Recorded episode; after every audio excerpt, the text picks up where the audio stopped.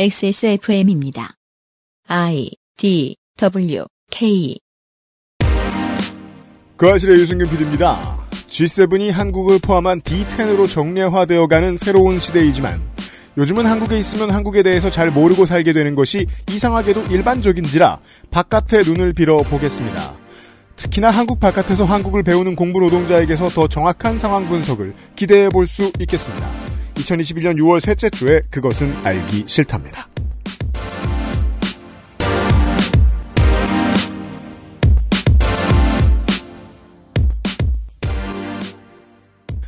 지구상의 청취자 여러분 한 주 잘 지내셨습니까? XSFM의 그것은 알기 싫다 418의 목요일 순서입니다. 윤세민 에디터가 옆에 있고요. 네, 안녕하십니까. 윤세민입니다. 네. 저는 백신을 맞았어요. 맞았습니다. 네, 이제 사무실이 이제 50%가 백신을 맞았고, 그렇죠. 예, 얍삽한 사람의 비율이 그렇게 높을 줄이야. 그리고 저는 얍삽하지도 않았어요, 심지어. 그리고 이제 오는 게스트들도 저희는 많이 맞았잖아요. 그니까 러 말이에요. 그러니까 이제 피디님 빼고는 거의 다 맞은 상태로 이게 바로 집단 면역이죠. 안 맞은 놈이 맞은 사람에게 아, 이득을 보는 덕분에 저도 빨리 맞아야 됩니다. 그래. 네 근데 저는 계속 긁어봐야 안 나와가지고 답답해 죽겠습니다. 두 주 동안 음, 언론에 대해 화내는 얘기도 최대한 많이 하고 그랬으니까요. 지난주하고 지지난주에. 음, 그래서 이번 주에는 제가 화를 안 내려고 마음을 먹었습니다. 언론에 대해서요. 네. 그게 되는 거였어요? 어, 일단 하루 정도는 지금 화가 안 난 상태예요. 아, 네. 어, 이렇게 생각하게 됐어요. 지난 1년 동안 원치 않는 정치 세력을 끌어내리기 위해서, 음, 원치 않는 정당의 지지율을 내리기 위해서 국민들로 하여금 사실상 죽으라고 권유한 언론이에요. 백신을 무서워해라라느니, 음, 밖에 더 나가라라느니. 심지어는 그런 얘기 정말 많이 하는 언론들도 해외에는 많이 있- 있고요. 네. 예. 마스크 쓰지 말라고 말하는 언론도 해외에 있어요. 한국은 주로 백신 공포증으로 이걸 많이 했죠. 음, 어.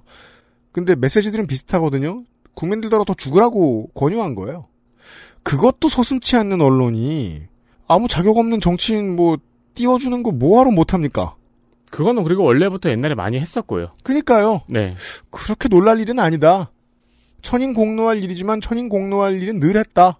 정도를 생각하고 편한 마음을 먹으려고 합니다. 천인 공노할 일은 늘 했고 음. 여름이었다. 그니까 말이에요. 네, 볕이 좋았지. 이렇게 진행하면 됩니다. 이게 약간 저기 뭐든지 일본 느낌으로 바꿔주는 문장이잖아요. 볕이 좋았다. 여름이었다. 네. 그런 거. 네. 그리고 이제 요즘은 트렌디한 게 어, 솔잎차를 먹으면 도움이 된다. 고려해 볼 만하다. 그냥 화 안 내기로 했고요.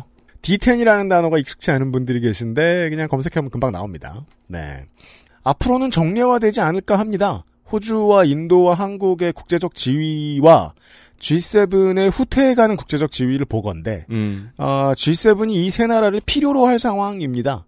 그것은 중국에 대한 견제의 의미도 있, 있거니와 본인들이 살아남고자 하는 의미들도 음, 저 의미도 큽니다. 그리고 그것이 국제 외교 무대에서만 나타나는 것은 아닙니다. 티는 문화에서도 나오고요. 식당에서도 나오고요. 네. 네. 젊은이들의 대화에서도 나오고요.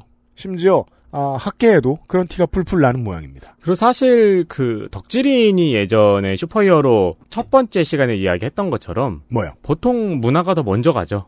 그리고 그 뒤를 따라가는 업계 중에 한 군데의 이야기를 해볼 겁니다. 그러자면 해외에서 한국에 대한 학문을 공부하는 연구자가 있으면 좋을 겁니다. 박사 정도는 돼야 꼭 그렇지도 않아요. 저희가 권위를 믿을 수 있을 텐데. 예전에 석사에 써봤더니 나쁘지 않더라고요. 아 그래요? 하지만 공부를 더 했으면 박사가 됐을 수도 있겠죠. 음, 네. 포켓몬처럼. 두고 봅시다. 잠시 후에 시작하죠. 그것은 알기 싫다는 실천하는 사람들을 위한 노트북 한국 레노버 나의 마지막 시도 퍼펙트 25 전화영어 오늘을 행복하게 만드는 수제 간식 언제나 오란다 아이고 읽을 게 많아요 오늘 작업 기억력에 도움을 줄 수도 있는 QBN 기억력엔 면역 감인 반응 개선에 도움을 줄 수도 있는 QBN 면역 밸런스엔 피로 개선에 도움을 줄 수도 있는 QBN 활력 충전 N에서 도와주고 있습니다 XSFM입니다. 세계에서 유일하게 카본 소재로 제작한 프리미엄 노트북 레노버 싱크패드 X1 카본, X1 요가. 내 비즈니스, 내 삶의 프리미엄을 더해보세요. Lenovo for those who do.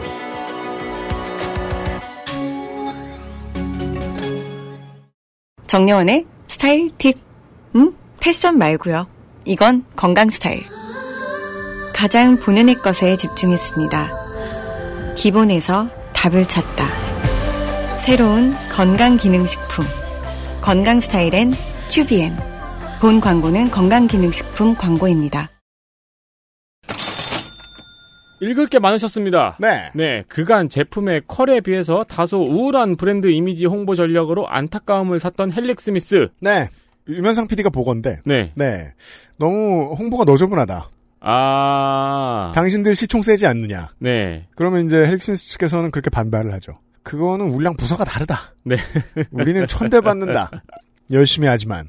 어, 하지만 조물주의 말을 새겨 들은 결과인지 하나의 새로운 브랜드를 런칭을 했습니다. 그니까요. 우리가 진짜 어 회사에서도 저 회사에서도 본사에서도 신경 안 써주는 것 같은데 XSFM이 열심히 팔았거든요. 네. 드디어 회사에서도 아 그래 건강기능식품 부서가 있었지 하고 신경을 쓰기 시작한 것 같아요.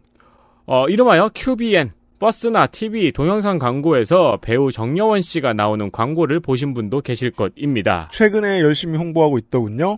공장에서 떼어와서 판매하는 건기식이 많기 때문에 그렇죠. 광고는 하는데 사실상 뭘 어떻게 만들었는지 회사가 모르는. 그렇죠. 그냥 음. 공장에서 떼어오고 마케팅만 하고 음. 그러는 건강기능식품이 많은데 스스로 많은 특허와 다수의 임상실험 등으로 신뢰를 주는 큐비에는 XSFM에게는 매우 소중하고 오래된 광고주입니다. 팟캐스트 광고 업계가 아무래도 처음에 이제 중년층이 이제 주 소비자였기 때문에 건강기능식품이 꽤 많이 들어왔는데 저희들이 이 회사를 믿고서 검증할 수 없는 것들을 많이 걸러낼 수 있었거든요. 무르핀 파나요? 알렉스 파나요? 같은 질문을 하는 고객 여러분들이 많았어요. 무르핀, 알렉스, 간조은, 니모신 등 액세스몰에서 쭉 사랑받은 스테디셀러들은 모두 더 좋은 원료로 업그레이드가 되었습니다.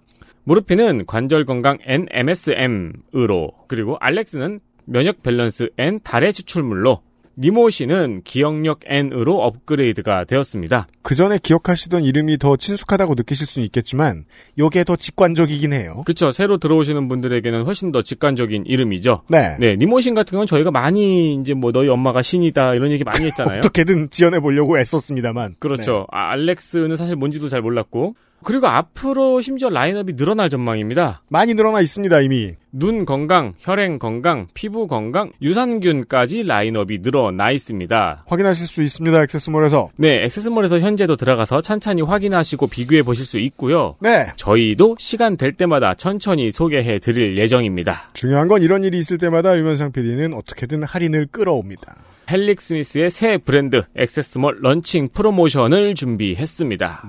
기간은 보름. 그제부터 6월 30일까지 단 보름간 진행을 합니다. 예.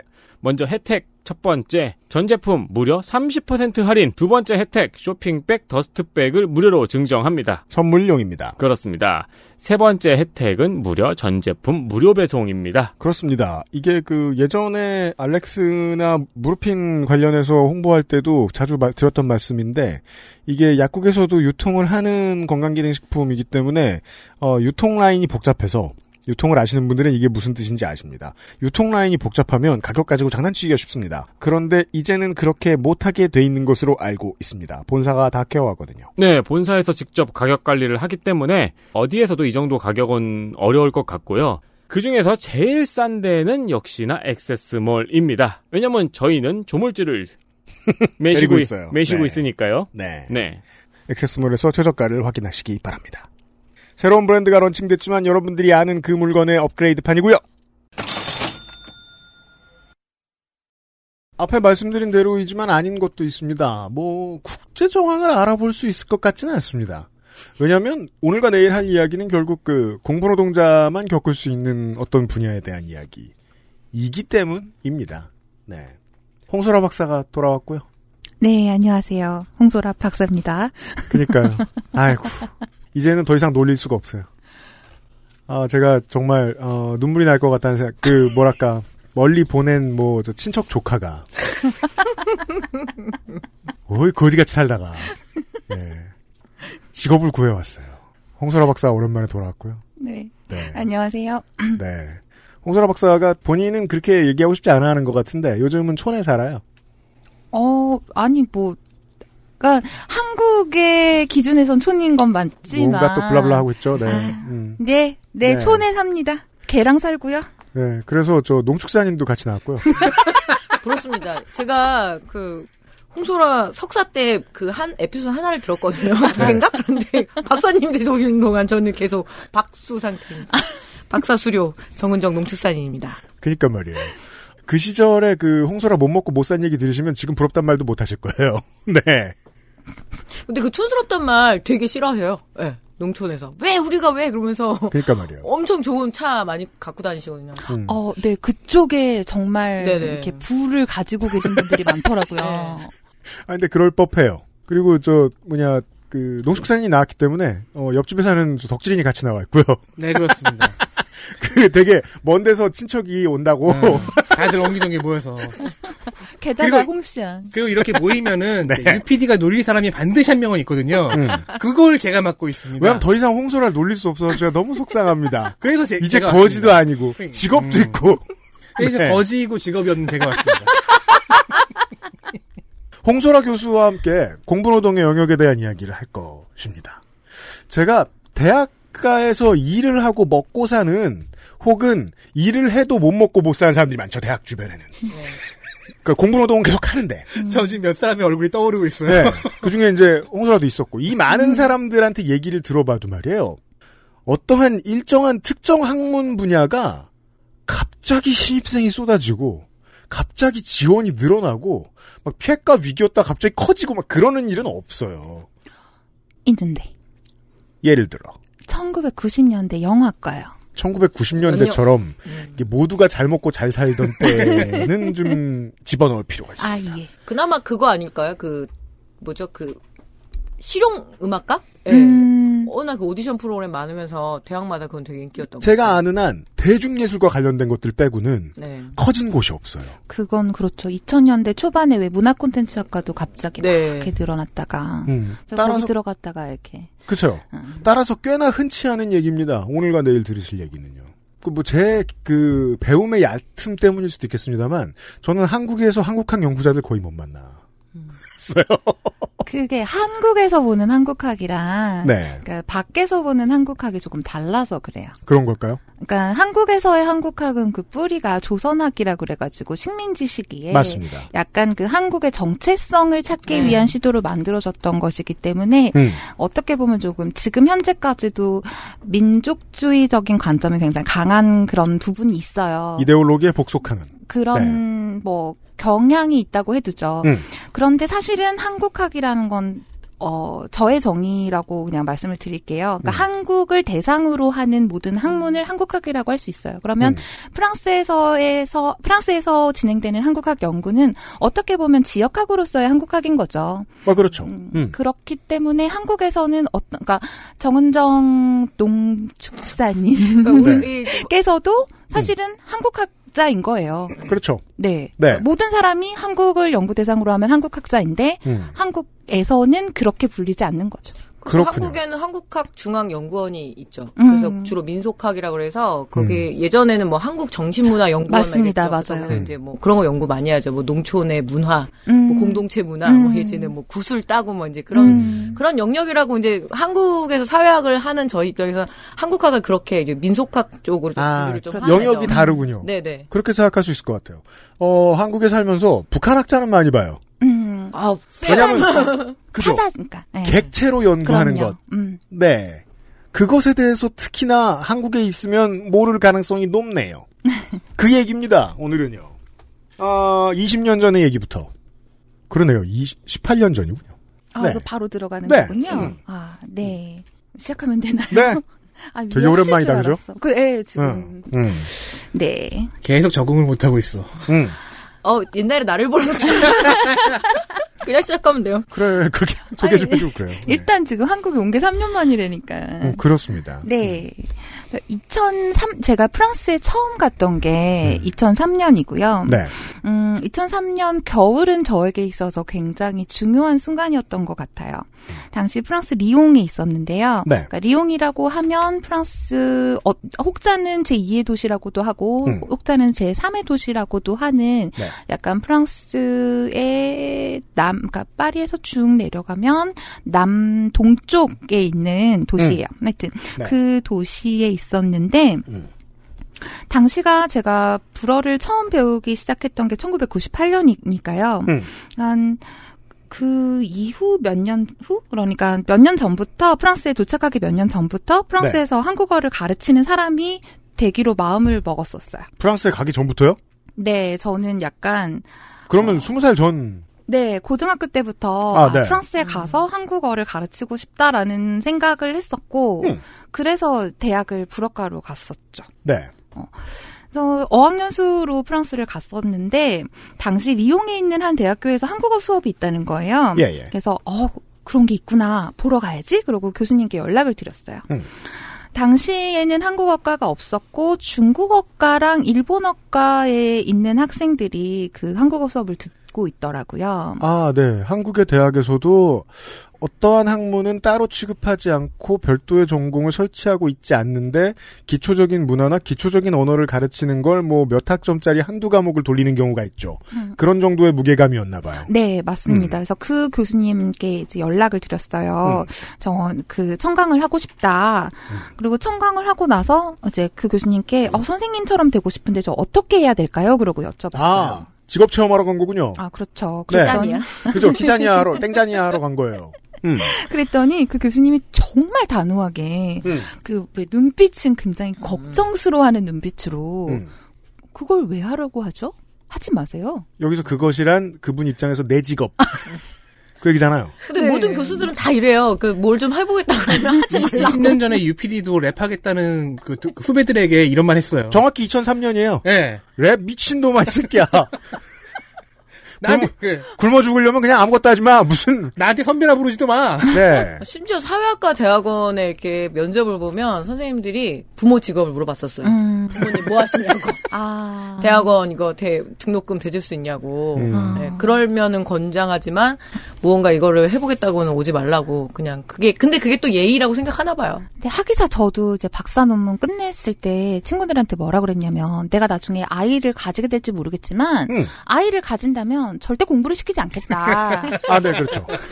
근데 진짜 공부 안 해요. 저도 그 마음을 먹었는데 애들이 진짜 안 하더라고요. 공부를 안 했으면 좋겠어요. 아, 아이들은 자연 상태로 내버려두면 공부를 안 하게 돼 있기 때문에 큰 걱정을 할 필요는, 없- 만약에 아이를 제가 가지신다면 친구를 우리 애가 그냥 공부를 안 해요. 그래서 큰 걱정할 필요는 없다. 이렇게 정은정이 얘기하고 있는 거고. 그러니까 여기까지 네. 와서 보니까 공부를 안 했을 때, 그러니까 본인이 가질 수 있는 그런 선택지가 훨씬 더 넓은 것 같아요. 네. 그죠. 여기서의 공부란 직업, 커리어로서의. 네, 네, 맞아요. 모두가 예. 자기 자신의 직업을 혐오하고 있는 가운데. 그건 그래요. 예, 예. 직업이 없는 저만 승리자가 근데- 되었습니다. 근데 다른 의미가 있을, 어, 그건 그래요.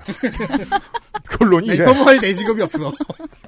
근데 이제 이 이거 한국어 수업을 그 당시에 리용해서 학생들한테 하던 이 교수님은 네. 뭔가 진심을 담아서 말한 거 아니에요? 음. 네, 굉장히 단호하게 말씀하셨고요. 그러니까 저는 그때 어렸잖아요. 그 계속 프로를 열심히 하면서 나는 프랑스에서 이렇게 한국어 가르치는 사람이 돼야지. 그 어린 마음에 쫄래쫄래 짜- 타 가서 어 선생님 저는 선생님처럼 되려면 어떻게 해야 될까요? 그랬더니 단번에 하지 마세요. 딴 거 하세요. 이래 버리니까 음. 벙찐 거예요. 음. 게다가 그 그때를 좀 생각을 해보면 2003년이잖아요. 네. 2000년대 초반에 우리가 한국에서 굉장히 한류 한류 얘기를 많이 했었어요. 그 단어가 처음으로 한국인들 사이에서 오르내리던 시절이었어요. 그렇죠. 뭐 음, 겨울 가을 동화, 겨울 연가, 그 뭐 대장금 이런 드라마가 굉장히 잘 먹히면서 네. 한국의 해외 관광객들이 와서 서울이 아닌 지방의 세트장을 돌아다닌다. 이게 굉장히 크게 어, 이야기가 회자가 되던 시기거든요. 2010년대만 가더라도 네.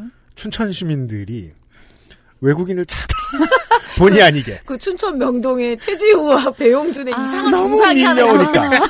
근데 2000년대 초중반만 해도 음. 겁나 신나했었어요. 네. 세상에 이럴 수가 한국 콘텐츠 때문에 한국에 놀러 오다니. 그러면서 막 각 대학교에서 문화 콘텐츠 학과 막 생기고 맞아요. 그래서 이제 선생님들 이렇게 각 학과에서 이렇게 모셔와서 이렇게 음.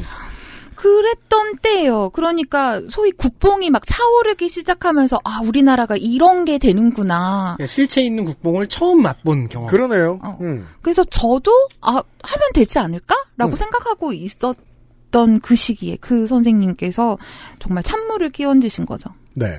그러니까 아마도 이게 뭐 하지 마세요란 말 하나로는 우리가 이제 듣는 사람 삼자의 삼자로 듣는 사람 입장에서는 진심이 전달이 안 되는데 아, 홍 박사는 이제 눈빛과 표정을 봤을 거 음. 아니에요 말투와 네. 절대 하지 마라 그런 느낌으로 받아들이셨을 거 아니에요. 어. 네. 그렇죠. 이렇게 눈빛 안에는 그 걱정, 우려하는 걱정과 그다음에 네. 좀 가소롭다는 눈빛까지 그런 것들이 가 음. 있었던 것 같아요. 근데 그것도 그럴 것이 그 교수님께서 강의하시던 학교에 음, 한국학과가 있었어요 원래. 네. 1988년에 설치됐다가 음. 90년대 한 중후반쯤 되니까 입학하려는 학생이 없는 거예요. 베트남어과보다도 없어서 음. 결국은 학과가 폐지됐어요. 아시아 곳곳의 이 문화권에 대해서 특히나 이 남아시아와 동아시아의 국가들이 이제 어, 공업 입국을 시작하면서부터 해외의 많은 선진국의 학교들이 관련된 학과들을 막 설치했었어요. 그게 80년대 말에서 90년대 중반이었단 말이에요. 한국 학과가 그때 인기가 없었을 거라는 걸 예측하는 건 어렵지 않은데요. 어, 뭐, 프랑스의 한국학 자체는 역사는 길긴 한데, 어쨌든, 음. 여기서는 그랬고요.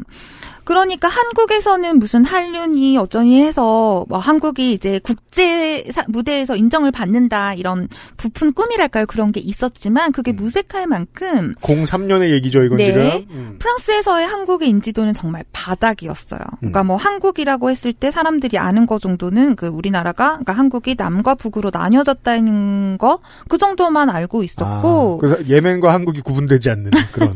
그랬을 거예요. 음. 그래서 뭐 누구 너는 어디서 왔니? 그럼 한국에서 왔다. 그러면은 뭐 북인이 남인이 그럼 뭐 지금도 그렇습니다. 예, 남한이다 그러면 어 그러면 두 중에 어디가 공산주의야? 뭐 이런 거 물어보고 있는 사람들. 그렇죠. 네. 그리고 길거리에도 어 한국은 좀 없는 것 같은데 프랑스에는 어느 길거리에나 양아치들이 있잖아요. 아 프랑스의 특산물이에요? 거리의 양아치? 와 혐오 발언. 무슨 내버려두면 알아서 생성되나요? 아, 그러니까 뭐 이걸 또 깊게 논의를 가자면 그들의 뭐 그 그런 걸 그냥 떠나서 그냥 양아치라고 쉽게 알았어요. 칭해도 되나요? 네 이해하기 편한 단어예요. 네. 네. 그 길거리에 양, 내 눈에는 양아치들이었지. 아, 그렇죠. 네. 그 길거리의 양아치들은 이렇게 길을 지나가는 동양 여자를 보고는 뒤에서 막 니아오 고니치와 이러면서 따라왔던 음. 여기 안녕하세요는 없었어요. 음. 03년의 이야기. 이태리에도 그렇더라고요 보니까. 음. 그래요? 신호 이러면서 뭐 이제 중국 사람이냐 뭐 뭐 음.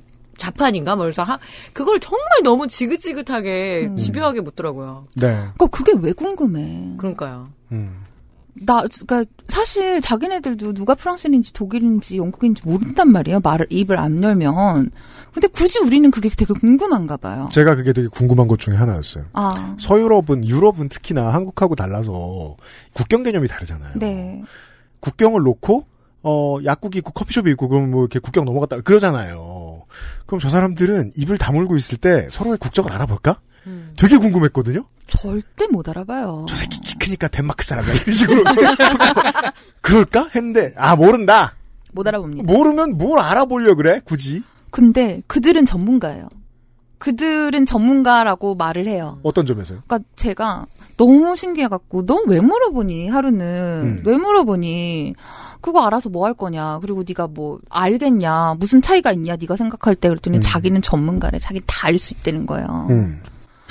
그래서 그래서 그 그가 판별한 국적은 뭐였나요? 중국 아, 양아치가 네 안산 다문화거리에 가면, 이제 마라탕을 먹으러 갑니다. 어떤 양아치가 그 동네의 야- 한국 양아치가 그렇게 생각할 수 있어요. 저 사람들의 국적을 내가 다 알아볼 수 있다. 아. 하지만 실제로 먹으러 가죠? 그러면 자기 나라에서 마라탕을 먹어본 사람이 거의 없습니다. 어떤 나라 출신이나. 의미 없어, 크게. 그 무의미 속에서 의미를 찾으려고 해도 한국의 실체에 대해서 전혀 인식이 바닥에 가까운 사람들. 아, 숲에 있었다. 사실 네.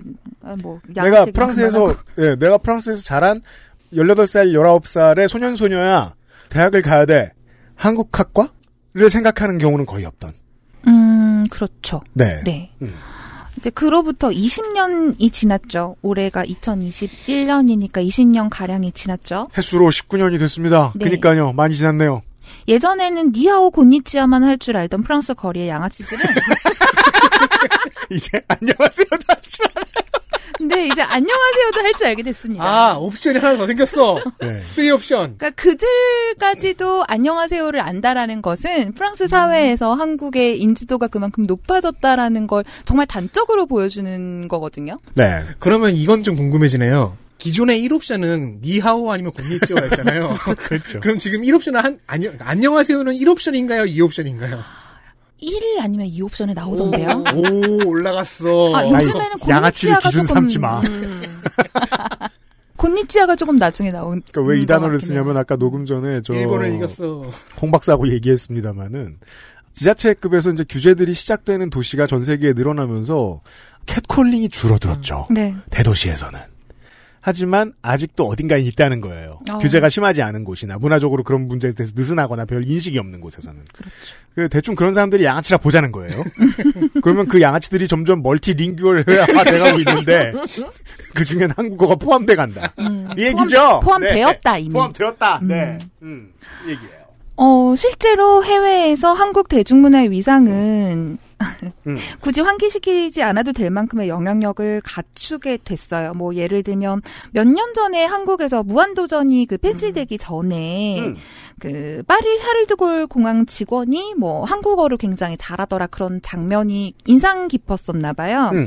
제가 얼마 전에 한국의 모 대학 학부생들을 대상으로 특강을 했는데 그런 얘기를 하면서 네. 어, 혹시 그렇게 유창하게 한국어를 말할 수 있는 사람이 많느냐, 음. 뭐 프랑스에서는 한국어를 배우는 게 좀 보편적이 되었느냐 이런 질문을 받은 적이 있는데 음. 그거는 아니에요. 사실 보편적 으로 뭐 한국어를 배운 사람들이 되게 많다 그거는 아니지만 그렇겠죠.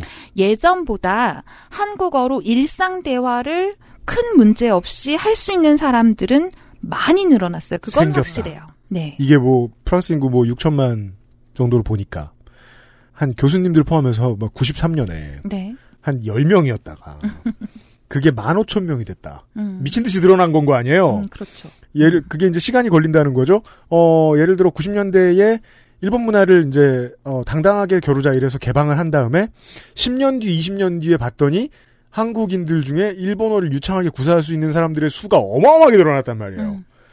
그것과는 비교할 수 없을 정도의 비율이겠지만 아무튼 늘어나긴 꽤 늘어났다는 음, 얘기예요. 예전보다는 훨씬 더 많아졌어요. 그러니까 그 얘기를 잠시 후에 해주실 거고. 네. 음. 근데 실제로 저희 학생들이 파리 지하철을 탔는데 네. 저희 학생들이라 하면 이제 한국어를 몇 년 동안 배웠거나 배우고 있는 학생들이잖아요. 아, 홍 박사의 제자들. 네. 음. 근데 그 친구들이 파리 지하철에서 한국인 관광객들이 하는 대화들을 다 이제 들어버린 거예요. 음. 음.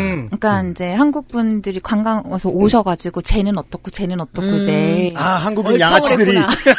나가서 이제 바가지 깨지는 모습을 이해할 수 있게 아, 되었다. 한국은 양아치들을 수출하는군요. 어, 원정 양아치들이. 야, 우리, 우리 동네 또라이들 못지않은데, 이런 생각을 한국어를 열심히 배움으로써 할 수 있게 되었다. 게다가 요즘 학생들은 한국 그 문화 콘텐츠들을 거의 실시간으로 접하기 네. 때문에 그렇죠. 저보다도 더런 신조어라던가 그런 걸 잘 알아요. 음. 그래서 그런 표현을 쓰시면 알아듣는 사람들이 아마 유럽의 대도시에는 좀 있을 거예요. 이제 네. 그렇게 됐다는 겁니다. 네. 이해됐어요. 그런 반면에 국내에서 한국 내에서는 외국어로서의 한국어 교육이 굉장히 잘 나가다가 요즘에 좀 많이 주춤하고 있다고 들었어요. 음. 어학당 네. 중심에. 네. 특히 이제 코로나19의 영향으로 인해서 아. 해외 유학생들 유입이 눈에 띄게 음. 줄었잖아요. 아, 20년대의 변화군요, 이건. 음. 그래서 안 그래도 그닥 처우가 좋지 않던 그 강사분들의 음. 생활이 그러니까 지금 어떤 상황이냐면 몇몇 정규직을 빼고는 아, 정말 심각하게 생계를 걱정해야 한다라는 소식을 제가 몇 다리를 건너서 좀 들었어요. 그렇겠네요. 아, 그런 분들 음. 아실 수 있겠네요. 이게 저, 대도시들에서 유학생들이 차지하는 비율이 꽤 되기 때문에 2010년대 이후부터는 그 친구들은 나중에 여기에서 커리어를 뿌리내리고자 하더라도 대학에서 교육만으로는 부족하니까 한국어를 외국어로 배우는 시설들이 한국 내에 필요한데 네. 아, 그 소비자들이 많이 사라졌군요, 지금. 네. 아, 그러네. 그렇다면 프랑스에서의 한국어 교육은 어떨까요? 그쵸? 03년에 여기 오면, 오면 죽어. 이렇게 여기 오지 마. 하셨던 그 교수님. 해골, 해골 표지 그려진 깃발 같은 그죠? 거. 근데 궁금하기도 미용해. 해요. 야, 이거 내 밥그릇이야. 이런 건 아니어서. 너 마저 오면 안 돼. 아, 나 혼자 먹고 사는 것도 찢어지는데, 지금. 경쟁? 그분은 이미 정교수셨기 때문에 그런 건 없었을 거예요. 네. 음. 근데 그 선생님께서는 리용의 교수님. 네 은퇴하시기 전에 음. 폐지되었던 학과가 다시 부활하는 걸 목격하셨습니다. 아. 이게 굉장히 특이한 케이스거든요. 음. 어떤 학과가 신설되는 것도 어려워요. 그럼요. 음. 굉장한 정치력, 돈, 뭐 지원 이런 것들이 필요한데 프랑스도 뭐 한국하고 마찬가지로 이게 그 자본주의 후기를 경험하는 국가라서 어 인구 안 늘어나거든요. 애들 적어요. 아 애들은 많습니다. 아, 프랑스는. 맞다. 프랑스의 그 변화에 대해서 그건 프랑스만 이상한 일이다. 그건 들었어요. 프랑스가 지금 한 가정당 애 두 명씩 낳고 있다는 얘기는 들었어요. 뭐 최소 둘뭐세토 있고요. 그 뭐. 프랑스 정책에 대해서 나중에 한번 얘기해 볼 필요가 네, 있겠어요. 네, 네. 다른 나라들하고 특히 다르죠. 음, 죄송합니다. 한국에서 대학 폐과되는 과정을 사회학과는 꽤 볼 수밖에 없거든요. 그렇죠. 어. 특히 이제 그러니까 국립대는 살아남는 학과들이 좀 있죠. 뭐 예를 들어 농경제학과라든가 이제 음. 필수학과로 그냥 상- 살아남는데 사, 사립대에서는 일단은 교수를 임용을 안 하고 음. 그러면 이제 그 기존에 있던 교수를 자꾸 교양 학부로 돌리는 음, 거죠. 음, 그죠. 음, 음. 아사하게 두는 예, 전략이죠. 예, 그래서 그냥 해서 왜냐하면 입학한 학생들이 4학년 돼서 졸업할 때까지는 기다려주는 아, 아, 그렇구나. 그런 식으로 해서 예, 아사를 아. 서서히 예. 그 지금 프랑스 같은 경우는요, 2000년도에 태어난 인구가 굉장히 많아요. 음. 완전 다르네요. 그러니까 예, 한국하고. 그래서 사회 문제가 된 적도 있어요. 네. 음. 그러니까 애 학생- 많다고. 학생들은 음. 그러니까 굉장히 많아진 수가 계속 올라오잖아요. 음. 그러면 그 동안에 학교의 인프라를 좀 만들어 놨어야 될 거 아니에요. 그 아이들은 매해 고생이군요. 예. 초등학교 갈 때나 고등학교 네. 갈 때나 대학교, 대학교 갈 때나 마찬가지예요. 아. 네. 그래서 지금 2000년도 2001년도 이쯤 태어난 학생들이 학교를 들어오니까 그건 나중에 한번 얘기해 봅시다. 네, 그렇죠. 프랑스에 그럽시다. 왜 이렇게 애 많이 낳나? 예. 21세기에. 아무튼 그 많이 나온 애들도 많이 나왔는데 음. 한국 학교에 대해서는 관심은 그거보다 훨씬 더 늘어난. 네네네. 네, 네.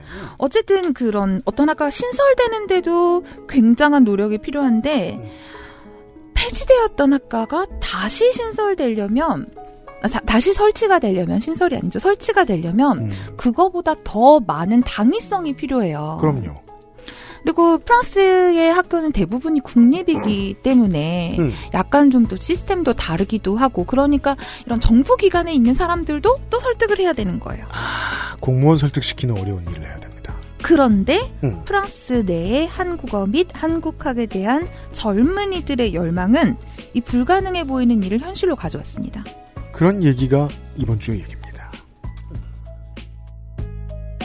XSFM입니다.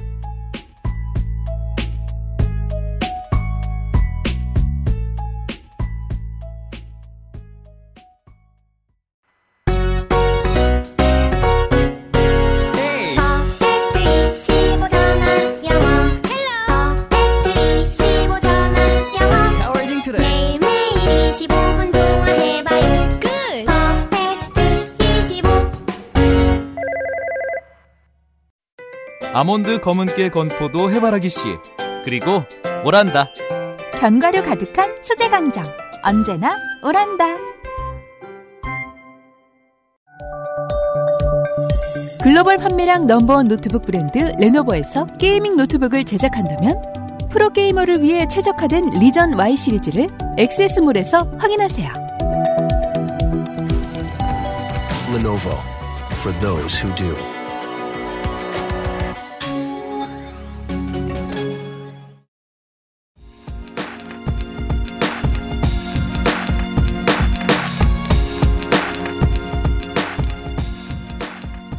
자, 광고를 듣고 왔는데 그 전에 한 얘기가 거의 없어요.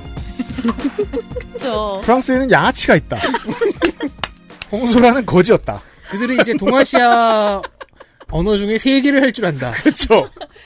동북아시아로 바꿉시다. 그러니까 이 정도를 아. 알 수 있었습니다. 베트남어를 할 수- 어느 정도 할 수 있는 애- 사람들도 있겠군요. 프랑스니까. 네. 프랑스의 에, 한국학과가 없어졌다 생겨난 얘기까지는 했습니다. 오늘날의 이야기를 해볼게요. 음. 현재 프랑스 내 한국어 및 한국학 교육은 역사적으로 유례가 없는 증가세를 보이고 있어요. 그렇대요. 우선 2015년에 한국어가 프랑스의 의무교육 과정에서 제2외국어로 인정을 받았습니다. 음. 그전까지는 그냥 제3외국어였다면 아, 예, 그렇죠. 그건 지위가 달라진 거죠. 음. 그래서 현재는 총 17개 중고등학교에서 한국어가 정규 수업으로 편성이 되어서 이제 그 교육이 이루어지고 있어요. 아, 중고교에도 들어가 있다. 네. 그리고 대학 교육 같은 경우는 음, 주불 한국 교육원에 따르면 올해 총 22개 대학교에서 한국어 수업이 운영되고 있고요. 음, 관련 학과가 설치되어 있는 학교는 총 7개예요. 어, 그, 아까 그렇게 설명해 주진 않으셨지만, 사실상 2000년대에 마지막 하나 있던 것까지 없어질 그런 상황이었던 거라고 봐야 되는 거 아니에요? 그 중에 좀 선구적이었던 학교 중에 한 곳에서 폐지가 되었던 아. 것이죠. 그러니까 네. 싹 말라 없어지는 수준이었다가, 그럴지도 모른다는 위기감이 있었던 건 확실한 것 같아요. 네, 일곱 개 학교에 한국 학과가 있다. 음. 한국어, 한국어. 혹은 한국학과. 네. 그러니까 이게 조금 다른데요. 음. 총 7개 대학 중에 두 학교에는 이게 파리에 있는 두 학교인데 한국어하고 한국 역사, 사회, 인류학, 문학, 예술 등을 말 그대로 조- 한국학이죠. 음. 이걸 종합적이고 심도 있게 다루는 한국학과가 있고요. 음. 나머지 다섯 개 학교에는 응용 외국어학과 한국어 전공이 설치되어 있습니다. 네. 이 응용 외국어학과 한국어 전공이라는 건 뭐냐면, 그러니까 한국어도 배우고 영어도 배우고 경제, 경영, 국제관계 이런 거를 같이 배우는 이제 그런 전공이에요. 그렇군요. 음. 그래서 이들 학과에는 2010년대 중반부터 학생들이 굉장히 많이 몰리기 시작을 해요. 아, 그러다가 2018년이 되면 입학 정원의 10배가 넘는 학생들이 한국어를 배우겠다고 지원을 했어요. 이게 사실 한국에서는 어 웬만큼 인기 있는 곳이 아니면은 2010년대 이후에는 10대 1 보기 어렵거든요. 음. 그렇죠. 2018년에 이미 10대 1이 이렇게 달성이 되니까 저희들은 굉장히 놀랬죠. 음. 그런데 그로부터 3년이 지난 올해는 평균 경쟁률이 19.4대 1이 나왔습니다. 20대 1. 네, 그렇죠. 그러니까 그동안 입학 정원이 늘었어요. 음. 그렇죠. 왜냐하면 네. 들어오려는 학생들이 많다 보니까 이게 늘었는데도 불구하고 20대 1이면 실질적으로는 두 배가 훨씬 넘는 증가세를 보였다라고 음. 보는 게 맞을 거예요. 특히나 이제 보르도 대학교 한국어과는 정원이 40명인데 네. 1117명이 몰려서 40명인데. 네. 음. 경쟁률이 28대 1이었어요. 야. 뭐 아파트 분양을 받으러 이거 저 언론 고시급이네요. 네. 지금 그러니까 아파트 분양이야. 어. 지금 현재 이제 입시에 어떤 학생들은 합격이기도 하고 어떤 학생들은 아예 안 된다라는 통- 고지를 받았지만 또 어떤 학생들은 대기 음. 리스트 네. 기다려봐라. 앞에서 빠지면 너네들이 올라갈 것이다. 제가 20살 때 네 군데 넣어서 네 군데 다 그걸 받아본 적이 있어요. 저도요. 네. 피는 안 말라요. 어차피 안 되는 걸 알고 있었기 때문에 번호가 좀 아 뒤에 있으니까. 근데 요즘 이제 백신 기다리는 그 대기 그렇죠. 맞아요. 그래서 그 학생들이 굉장히 그러니까 하루하루 피말리는 시간들을 지금 보내고 있는 거죠. 그렇겠네요. 음. 네. 이게 그냥 19.4대 1, 20대 1 뭐 이러면 굉장히 그냥 어 높은가 보다 하시겠지만 이게 어떤 정도의 경쟁률이냐면 어지간한 의대 경쟁률. 음, 프랑스도 의대는 인기가 어, 의대, 예. 법대 그렇죠. 네. 음. 그러니까 뭐 한국에서 자꾸 이렇게 그 프랑스를 어 입시 교육에 대해서 입시 시장에 대해서 한국의 반대항처럼 얘기를 많이 하고 그랬어요. 음. 20세기나 21세기 초반에. 뭐 바카롤레아 얘기하면서 막 그러니까 근데 아무리 그래도 어 이렇게까지 줄 서면 성적으로 들어갈 거 아니에요, 그죠? 그렇잖아요. 공부 못한 사람 넣어주기 좀 그렇잖아. 그렇죠. 뭐 1대1 배틀로얄을 시키진 않을 거 아니에요. 예, 그리고 붙은 사람들도 화가 날 거 아니야. 랜덤으로 들어오면. 어. 이제 그렇죠. 성적하고 어 모든 성적은 아니고요. 그러니까 음. 각 그 전공마다 좀 아, 더 예. 높게 보는 그렇죠. 성적이 있고 음. 그거하고 자기소개서. 음. 네. 하긴 음. 어학과에서 수학 점수 보면 좀 이상하긴 하죠. 그러니까 경쟁이 치열한데 오고 싶은 사람 다 받아줄 리는 없으니까. 그렇죠. 예. 그런데 굳이 이제 얘기를 하자면 한국하고 달라서 되게 좋은 점은 바칼로레아를 한번 통과를 아, 아, 하면 대학을 다니다가 아 이건 내 길이 아니다 싶을 때가 있잖아요. 그런 문제. 어 그때 되게 그냥 어 그럼 다른 데 가지 이게 굉장히 쉽게 되니까요. 그건 좋은 것 같아요. 여튼 최초에 그 사회가 요구하는 이 수학 능력에 있어서만큼은 의대보다 뛰어난 학생들이 들어가는 상황일지도 모르겠다. 음, 조금 과장을 하면 네. 조금 과장하면 네. 네, 알겠습니다. 조금 참, 과장입니다. 네. 참고로 올해 프랑스 전역의 일본어 및 일본 학과 입학 경쟁률이 평균 9.6대 1이었어요. 아, 여기서도 일본을 이겼어요. 양아치 리그에 이어서. 네. 아니 물론 일본어과가 설치되어 있는 학교가 훨씬 더 많은 건 사실이지만 네. 이건 거뭐 2000년 2010년대 초반까지만 해도 어 상상하기도 힘들었던 현상인 거죠. 그, 그 학생들의 그 학구열을 어, 동네 양아치로 판별할 수 있다니 가설을 세울 수 있습니다. 몇 년 뒤에 사티카 이러고 있는 거 아니야? 동네 양아치가. 그렇죠. 프랑스 양아치가. 네. 있어요. 아, 그렇죠. 아, 역시 모든. 거기는 이미 있겠죠. 네. 동남아에는 들어간 적이 있으니까. 아, 그리고 한국 전공을 향한 높은 경쟁률은 이 수치로만 그치지 않고요. 음. 한국에 대한 프랑스 젊은이들, 그러니까 여기서 말한 젊은이란 청소년들이에요. 네. 이 관심이 그저 대중문화 콘텐츠를 즐기고 팬덤을 형성하는 데서 그치지 않고 한국의 언어, 사회, 그리고 문화에 대한 지식을 쌓아서 이걸를 가지고 자신들의 미래를 설계하고자 계획할 수 있는 그 기반, 이것이 음. 형성되고 있다라는 것을 보여준다고 해석할 수 있습니다. 저 농축산인하고 제가 대충 그 학번이 비슷해가지고 90년대 시절 학부의 분위기를 아는데 저는 이제 어문학부로 입학했잖아요. 전통적으로 90년대에 비해서 어문학부의 그림이 좀 달라진 게 있었어요. 물론 학부제가 그 전까지는 없었지만 80년대에는 음. 달라진 게 어, 1등이 영문과 가던 분위기가 음. 90년대에 바뀌어서 1등이 중문과를 가기 시작했어요. 어, 맞아요. 네. 지금부터는 중국어를 배워야 된다는 생각을 한 사람들이 되게 많았거든요. 90년대에. 그 음, 음. 근데 2020년대에 프랑스 학생들이 어떤 다른 나라의 문화나 뭔가를 배워서 뭔가를 해보겠다라고 하면 어, 한국어를 배워야 하지 않을까?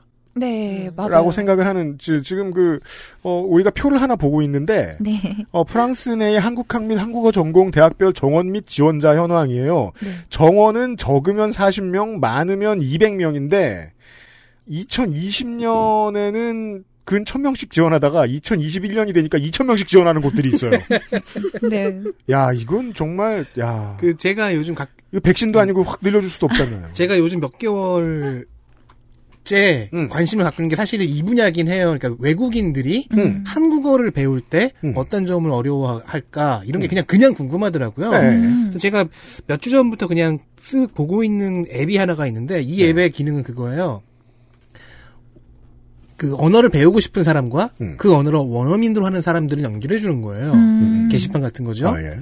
제가 들- 이 녹음 들어오기 전에 한번 그 앱에 네. 들어가서 쭉 봤는데 지금 한 20분, 30분 지났는데 한 10개, 20개 정도의 한국어 관련 질문들이 쫙 올라왔어요. 뭐 자르다는 무슨 뜻인가요? 이 사람은 미국 영어가 원어민이네요. 음. 그리고 일본어 똑똑하다는 무슨 뜻인가요? 아마 똑똑하다를 잘못 쓴 것 같습니다. 음. 그 외에 되게 많은 것들이 있어요. 아, 특히 아랍어를 쓰는 사람들이 많고 어, 일본어 쓰는 사람들, 프랑스어, 음. 따갈로그어를 쓰는 사람도 음. 있네요. 당연하죠. 네, 그렇게 상당히 많은 분포를 보이고 있습니다. 음. 그래서 요즘에 보면 이렇게 학생들 자기소개서 보잖아요. 그러면은 어 한국어 실력을 표기할 때 어, 독학했다 음. 그런 학생들이 되게 많아요. 제가 그래서 90년대, 2000년대에 일본 문화, 한국에 들어온 일본 문화 얘기를 한 거예요. 음. 제가 아는 한 90%가 독학했습니다. 음, 우리도 조카가. 뭐. 그러니까 문화만한 문화만큼 효율적인 선생님이 없거든요. 음 그렇죠. 예, 예. 음. 게다가 요즘엔 또 그렇게 쉽잖아요. 유튜브에 뭐 한국어 네. 플랫폼이 예, 좋으니까. 그런 것들도 있고 음. 드라마나 영화 보기도 쉽고 하다 보니까 그래서 이 앱에서 묻는 사람들의 한 절반 정도는 네.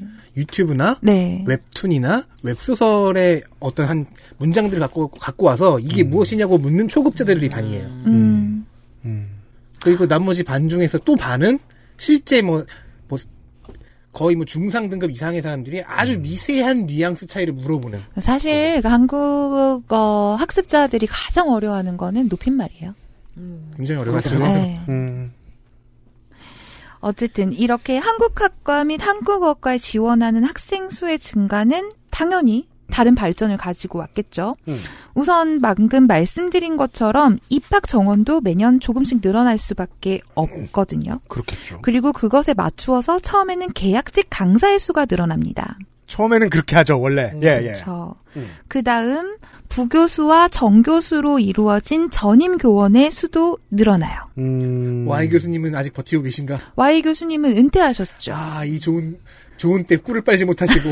그, 어, 홍소라 박사가 그 국립동양어문화대학교에 있었나요? 지금도 있나요? 아, 그, 네, 제가 작년까지 있었고요. 있었죠. 네, 현재는 라로셀 대학교에 있습니다. 여기가 규모가 엄청 커가지고 네. 음. 정원을 200명까지 받았는데 올해 2,050명이 지원했어요. 네, 그렇죠. 10.5대 1이죠. 10.25대 1이죠. 맞습니다. 음. 아, 참, 여기서 이 부교수랑 정교수로 이루어진 전임 교원이라고 말씀을 드렸는데, 네. 이게 제가 이거 원고를 쓸 때는 한국의 그런 현실을 몰라서, 아, 네. 그냥 부교수와 정교수라고 번역을 한 건데요. 아, 달라요 또? 네, 거기랑? 그러니까 프랑스에서는 부교수도 정년이 보장이 되어 있어요. 확 다르죠. 네. 계급이 다르죠. 한국에서 요새 비정년 트랙이라고. 아, 그러니까요. 그렇죠. 그래서 부교수는 아직 정년이 이게 보장이 안 된다고 음, 하시더라고요. 네. 근데 또 학교마다 또 엄청 달라요. 또. 네, 예, 예. 되게 복잡한데, 그러니까 프랑스는 학교들이 대부분 국립이어서, 그러니까 프랑스에서 교수가 됐다라는 것은 외국인임에도 불구하고 공무원이 됐다라는 거거든요. 그리고 보통은 테뉴어를 보장받는 것으로 보통이 아니라 당연히 100%. 네. 근데 한국은 점점 이런저런 핑계들을 대면서 테뉴어를 없애고 있는 네. 걸로 알고 있습니다, 저는. 아, 근데 프랑스도 그렇게 하고 싶어 했어요. 음. 마크롱이. 근데 다 때려 부수잖아요. 동네 아저씨들이 나가지고 결석기 내고 불지르자 이러면서 예. 아, 네. 우선 이런 교원 수의 어 교원 수 측면에서 가장 획기적인 증가를 보인 것은 파리 대학교예요. 음. 어 파리 대학교라고 하면 조금 음, 생소하실 수도 있는데 네. 왜냐하면 이전에는 뭐 파리 1대학 숫자로 대학이 우리는 있었잖아요. 알고 있으니까, 예, 그렇죠. 그런데 이제는 그냥 파리 대학교입니다. 아 그래요? 모든 이제 숫자로도 지칭을 하지 않기로 했어요. 그러니까 예전에 그 소르본이라는 명칭이 음. 가지는 음. 뭔가 왠지 좋은 것 같고, 특권. 네 그런 것들을 없애기 위해서 처음에 1 대학, 2 대학을 했다가 음. 아 이것도 안 되겠다. 그래서 그냥 파리 대학교로 그냥 지역 통합. 네 와 바꿨습니다. 옛날에 20년 전에 어떤 빨갱이들이 그런 얘기하면 다 비웃었는데 음. 전부 다 서울대학교 하자고? 이거 지난번 그 총선 때도 이 얘기가 잠깐 나왔어요. 그럼 이거보다 한국에서. 더 이거보다 더 멋있는 방법이 생각났어요. 뭐? 아예 대학교라고 부르는 거예요. 아, 한국의 대학교. 최고다 최고. 그 아이디어까지도 그 앞에 아무 말도 붙이지 마. 총선 때 나왔었어요. 전체 대학을 다 통합해 보자. 대학교. 나쁘지 않다. 그렇게만 가능만 하다면. 와 이게 파리는 음. 이게 된다는 거 아니에요? 아, 파리뿐만 아니라 뭐 리옹도 예전에 리옹 1대학, 2대학, 3대학 뭐 이랬다면 그냥 다 거기 그냥 다 리옹 리옹대학교. 네. 어, 맥도날드 같네. 내가 맥도날드 어느 지점에 갔다고 자랑하지 않거든. 그래서 근데 이러다 보니까는 작년에 이 파리 대학교에 지원한 학생이 수가 음. 평균 20% 넘게 감소를 했었대요. 아. 그럼에도 불구하고 음. 파리 대학교에 예전엔 7대학이었어요. 음. 한국학과 입학, 입학 경쟁률은 증가했습니다. 음. 현재 이 파리 대학교의 전임 교원은 8명이에요. 네. 말씀드린 것처럼 전임이라고 하는 것은 즉 프랑스의 고등교육 공무원이거든요. 네. 65세 정년이 보장되고요, 무조건. 음. 이 사람들의 호봉은 계속해서 올라갑니다. 어, 흔치 않게 호봉제를 택하고 있어요. 근데 음. 뭐 그렇게 많이 뭐랬죠?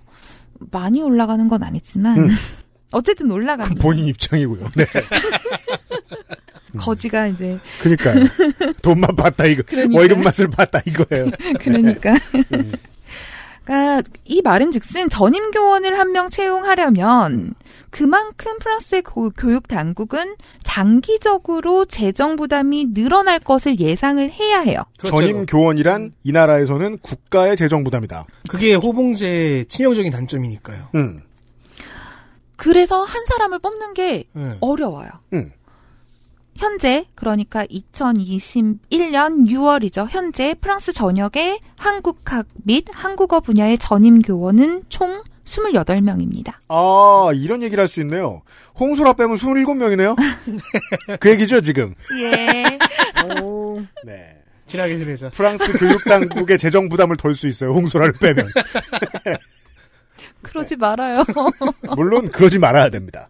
근데 그럴 수밖에 없는 이유를 저희가 지금 표로 한번 다시 확인하고 있습니다. 네. 파리 대학교는 사람들이 예전보다 안 간다고 했는데 어, 한국학 관련된 과의 정원이 136명인데 2,388명이 올해 지원했어요. 네, 맞아요. 17.6대 1이에요. 네. 헐. 9월이 되면 30명이 될 예정이고요. 그러니까 음. 프랑스 전역의 전임 교원이요. 또 늘어납니다. 네. 참고로 어, 프랑스 내 한국학 전임 교원은 1990년에는 8명이었고요. 음. 2002년 그러니까 그 Y 교수께서 저에게 이거 하지 마세요라고 라고 했을 땐? 하셨던 그 시점에는 13명이었어요. 네.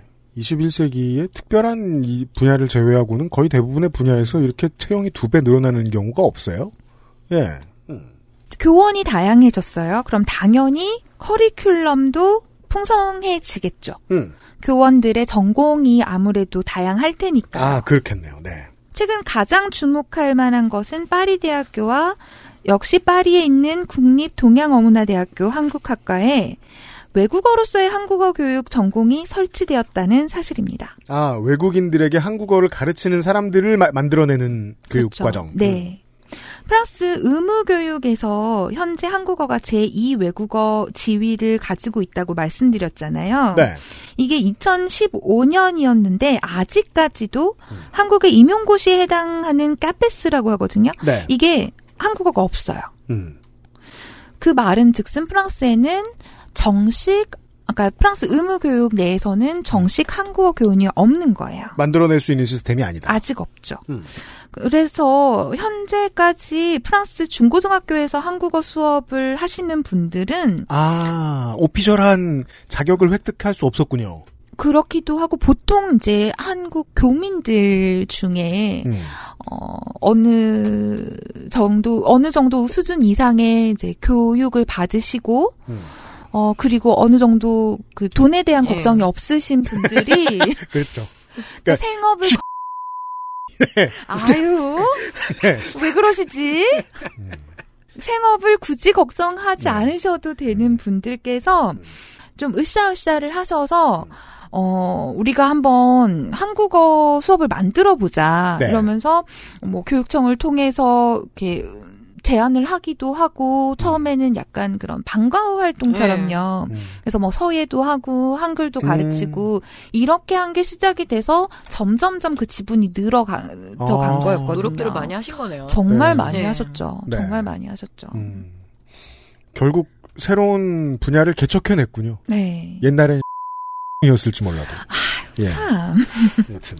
반대로 우리나라는 한국 이외국어에서 불어랑 독어는 거의 이제 사라지다시피 해서 아, 네, 그쵸. 요, 그니까, 최근에 가장 그, 좀, 뜨거운 이슈라고 들었던 게, 한국 외국어 대학교의 그 불어 교육과? 네네. 그니까, 네. 교과. 없어진다. 그러면 지금 한국에 있는 불란서 교민들 뭐 하신 겁니까? 빨리 와서 열심히. 그니까 말이에요. 그 한국에 있는 불란서 교민들은 케이팝 콘서트를 그렇게 그 좋아하더라고요. 저희 학생들이. 설의 많아서. 마을에서 지금 뭐 하고 계신 겁니까? 이러면서. 이렇게 예전에는 여러 뜻 있는 분들이 정말 고생하시면서, 말하자면 황무지를 일구어내신 그렇죠. 거죠. 근데 이젠 인기가 생겼으니까. 네. 음. 어쨌든 간에 프랑스 대학 내에 외국어로서의 한국어 교육 전공이 설치됐다라는 것은 프랑스의 고, 고등교육계가 보기에 곧 한국어 카페스가 그러니까 한국어 임용고시가 곧 설치될 것이라고 전망하고 있다라는 걸 보여주는 하나의 지표거든요. 이대로 이대로의 추세라면 10년, 20년 뒤에는 이제 뭐 고등학교마다 한국 선생님 계시고 막 음, 고등학교마다 마다까진 아닐지 모르겠다. 어쨌든 음. 이 카페스는 원래는 프랑스 국적자 혹은 최소 유로 그러니까 유럽 연합 음. 국가 국적자만 획득할 수 있어요. 음. 그래서 처음에는 좀 이게 한국어 카페스가 생기면 혼란이 생길 수 있다고 봐요. 아 그렇겠네요. 네. 한국으로 얘기할 것 같으면은 국적과 무관하게 교원 자격 가지고 계신 분들도 꽤 많기 때문에 어, 예. 특히나 한국어 같은 경우는 지금 현재가 방금 말씀드린 그런 과정을 거쳐서 집, 그러니까 지평이 넓어졌기 때문에 어, 아마도 예외 상황이 음. 적용될 수 있지 않을까 합니다. 게다가 그 뭐 프랑스는 쌀쌀빵의 나라라고요. 그게 뭐예요? 어, 그 디펜선, 그러니까 음. 케이스 바이 케이스. 아, 지 멋대로다. 네, 맞아요. 그러니까 나라, 나라가. 근데 대충 분위기는 이해했습니다. 근데 뭐, 이제 뭐, 만약에 이제 저 EU 출신이다 이렇게 얘기할 것 같으면은 영국의, 영국 출신 선생님들 지금 쫓겨났겠네요. 브렉시트 그러니까. 너는 이제 유로인이 아니다. 유, 연한 적, 적용이 필요하겠다. 음. 이런 생각이 듭니다. 네. 네. 어, 학생들은 아무튼 지금 한국 국과에 들어가려고 치열하게 경쟁하는 중이라는 말은 거짓말이 아닙니다. 네. 그래서 학생 수가 증가를 했고 그에 따라서 교원이 증가했고 그에 따라서 커리큘럼도 그러니까 다양화됐고요. 그쵸. 그리고 이 한 전공에 사람이 몰리면 아까 UMC도 말씀하셨지만 선발을 하게 돼요. 사람을 선발하게 되죠. 음. 그러면 선발을 하려면 어떤 기준을 엄격하게 세우게 되잖아요. 기준이 많아야 이거 95%의 경쟁자들을 내칠 근거가 생기죠. 그러니까 고등학교 성적 거기에다가 한국의 수능에 해당하는 프랑스의 바칼로레아 성적이 당연히 높아야 돼요. 네. 그리고 그리고 또 있어요? 네. 외국어 실력 및 인문학적 네. 소양이 갖추어졌다라는 것을 어, 보여줄 수 있는 글을 써낼 줄 알아야 해요. 아까 말한 자기소개서. 네. 프랑스 말로. 네, 아 그렇죠, 그렇죠. 어. 프랑스 사람이니까 프랑스 말로 쓰겠지. 한국어로 해야 돼? 말로 지금. 지금 한국어 학과에 들어가려고 하는데 한국어로 쓰면 들어갈 필요가 없잖아요, 이 사람은. 왜 우리나라는 외국 그 얼마나 잘해갖고 들어오는데 애들이. 아그 정도는 네 아니고 음. 그리고 그 자기소개서에는 지원 동기 그러니까 지원 동기가 음. 뚜렷해야 되고요. 음. 미래 계획이 어느 정도는 세워진 즉 공부도 잘하는데 생각도 있고 음. 글도 잘 쓰고 그런 학생들만이 이 한국 학과의 높은 문턱을 넘을 수 있게 된 거예요. 두 글자로 수제. 예. 어쩔 수 없죠. 경쟁률이 높으니까. 네. 이렇게 학생들의 기초 학습 능력이 높아지면요. 음. 강의 수준이 올라갑니다. 이게 여러모로 음. 되게 요즘 대학에서는 상상할 수 없는 여러모로 시너지가 발휘되는 좋은 시나리오인 게 이러면 선생님들도 유명해 유능해져야 돼요. 음. 유능한 사람들이 들어와야 되고 계속해서 노력해야 돼요. 네. 예전에는 예를 들면요. 한국어 교육 이렇게 처음 하면 당연히 기억 니은부터 배우잖아요. 아, 기억이라고 배우지도 않죠. 그 음. 소리로 배우잖아요. 이런 한글을 제대로 학습하는 데에 예전에는 1학년 1학기에 한 2개월 정도를 투자를 했어요. 2개월 네네네. 짧긴 하다. 그러니까 네, 네. 한글하고 문자가 쉬운 편이라서. 아니, 그러니까 한글을 배우고 그다음에 좀 제대로 읽을 수 있게 음. 하는 교육을 하는데 한 2개월을 투자했다면 음. 지금은 그렇게도 안 합니다. 아, 한, 한글은 떼고 들어온다. 어, 한글은 떼고 들어온다를 전제로 하여 대학 강의를 본격적으로 시작하기 전에 신입생 오리엔테이션을 하잖아요. 이 오리엔테이션을 하는 주에 음. 어, 그런 뭐라고 해야 되나요? 한국어로는 그러니까 기초 강의 라고 해야 음. 될까요? 네. 그런 것들을 해요. 그래서 어, 한 하루에 한 네다섯 시간씩 4, 5일간을 한글 집중 수업을 하는 거예요. 음. 음. 그래서 이 시간에는 당연히 한글도 배우고 한국어의 어떤 특징. 음. 예를 들면은 프랑스 같은 경우는 주소를 봐도 먼저 그 숫자 번지 수가 나오고 네. 그다음에 그 스트리트 그 뭐죠? 길 이름이 나오고 네. 이런 식이 알파벳식 배열. 그러니까 작은 게 먼저 나오잖아요. 그렇죠. 알파벳 언어가 대부분 그렇죠. 예. 네. 그런데 프라, 그러니까 한국어 같은 경우는 큰 것부터 게 들어가죠. 나오잖아요. 예, 네. 이런 게 사실은 사고의 차이거든요. 음. 이런 것도 같이 알려주고 그 다음에 조사, 은는이가 을을 이런 기본적인 조사는 학생들이 이 시간에 배우는 거예요. 너무 빡세네요. 굉장히 가도 못해. 빡세죠. 웃는 이가 너무 힘들어요.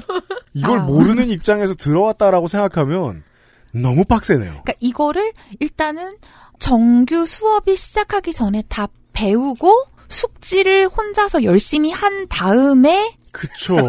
수업계 학기가 딱 시작 준비 땅 하고 시작되면 저는 프랑스 사람입니다. 아니다 입니다가 아니지. 저는 프랑스 사람이에요. 부터 시작을 하는 거죠. 음. 이해 요까지, 이- 그 수준까지 요, 요구가- 아니 입니다는 요즘엔 나중에 배워요. 아, 실생활에서 별로 음. 사용하지를 않잖아요. 어. 어. 그러니까 말입니다. 빡셉니다. 와. 그죠? 이, 요런 걸 알 수 있습니다. 학문 자체의 콧대가 높아지는 일을 요즘 우리가 많이 보기 힘듭니다. 한국에 이제 그, 뭐, 다른 나라에 계셔도 좋습니다. 한국에 계신 공부 노동자 여러분들이 그 생각이 많이 드실 거예요. 내가 정교수가 됐든 뭐가 됐든 가르치는 일을 하면서 공부 노동자로서 서러울 때가 그때란 말이에요. 학부생들을 대하면서 학문의 콧대가 높지 않을 때. 요즘은 늘 그렇거든요. 공부 열심히 안 하잖아요. 어떻게든 친절하게 해줘야 되잖아요. 옛날처럼 싹둑싹둑 다 자르고 막 그 저 학점 낮게 주면은 부모님이 쫓아옵니다. 근데 전혀 그런 것과 거리가 먼 얘기를 들었어요 지금. 그러면은 이 오리엔테, 오리엔테이션이 끝난 직후에 제가 봤던 그런 앱들에는 프랑스어 화자들의 질문글이 엄청 올라오겠군요.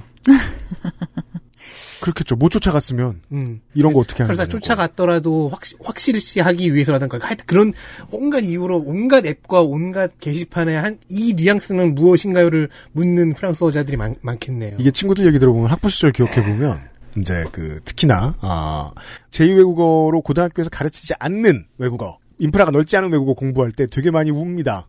1, 2학년 네. 음, 때 내가 잠깐 집안 분위기만 몇 달 안 좋았어. 그랬을 뿐인데 중요한 거 다 놓친 음. 거예요. 음.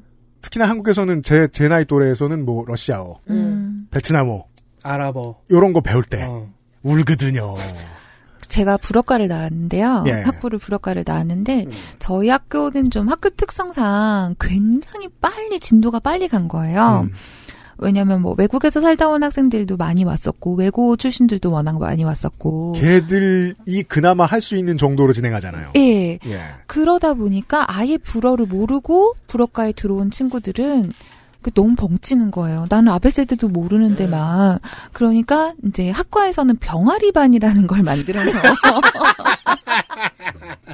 그렇죠. 그래서 선배가 후배를 가르쳐 주고 이제 그랬던 기억이 나요. 한국은 그런 것도 치킨이에요. 네. 예. 음. 그 아, 저희 국화가 일어 일, 일어 일문 요새는 이제 일본학과 하는데 네.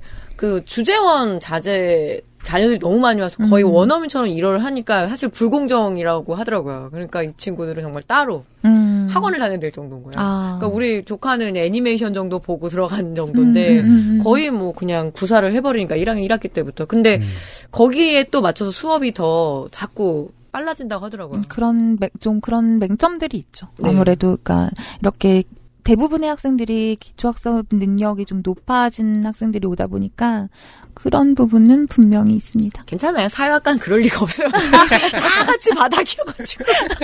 프랑스에서 어, 공부 좀 한다는 친구들이 그거 하느라 고생한다는 얘기까지 들었습니다. 내일 이 시간에 이게 뭐 다른 지역에서 이건 것을 전공하고 계시는 공부노동자분들 계시면 제보 좀 부탁드립니다. 다른 것들도 거의 모양새는 비슷할 거라고 저는 확신을 합니다. 아, 해외에서의 한국학과 한문- 한국 어문학의 오늘에 대한 이야기를 좀 더 나눠보겠습니다. 네. 아, 이제 그 굶을 걱정을 하지 않는 홍소라 박사와 내일 다시 돌아오겠습니다. 수고하셨어요.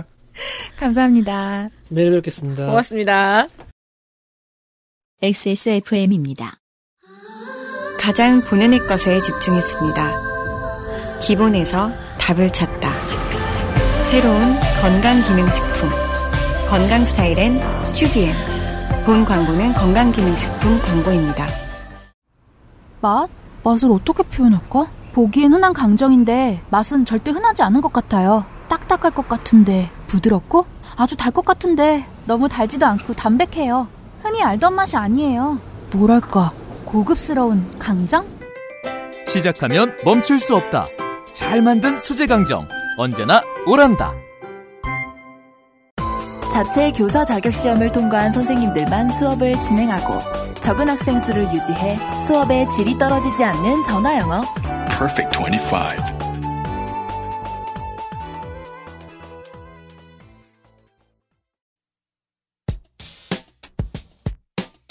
다시 에디터가 들어왔고요. 네, 안녕하십니까. 다시 찾아왔습니다. 내일 이 시간에 이 이야기를 좀 더 나누어 보도록 하겠습니다.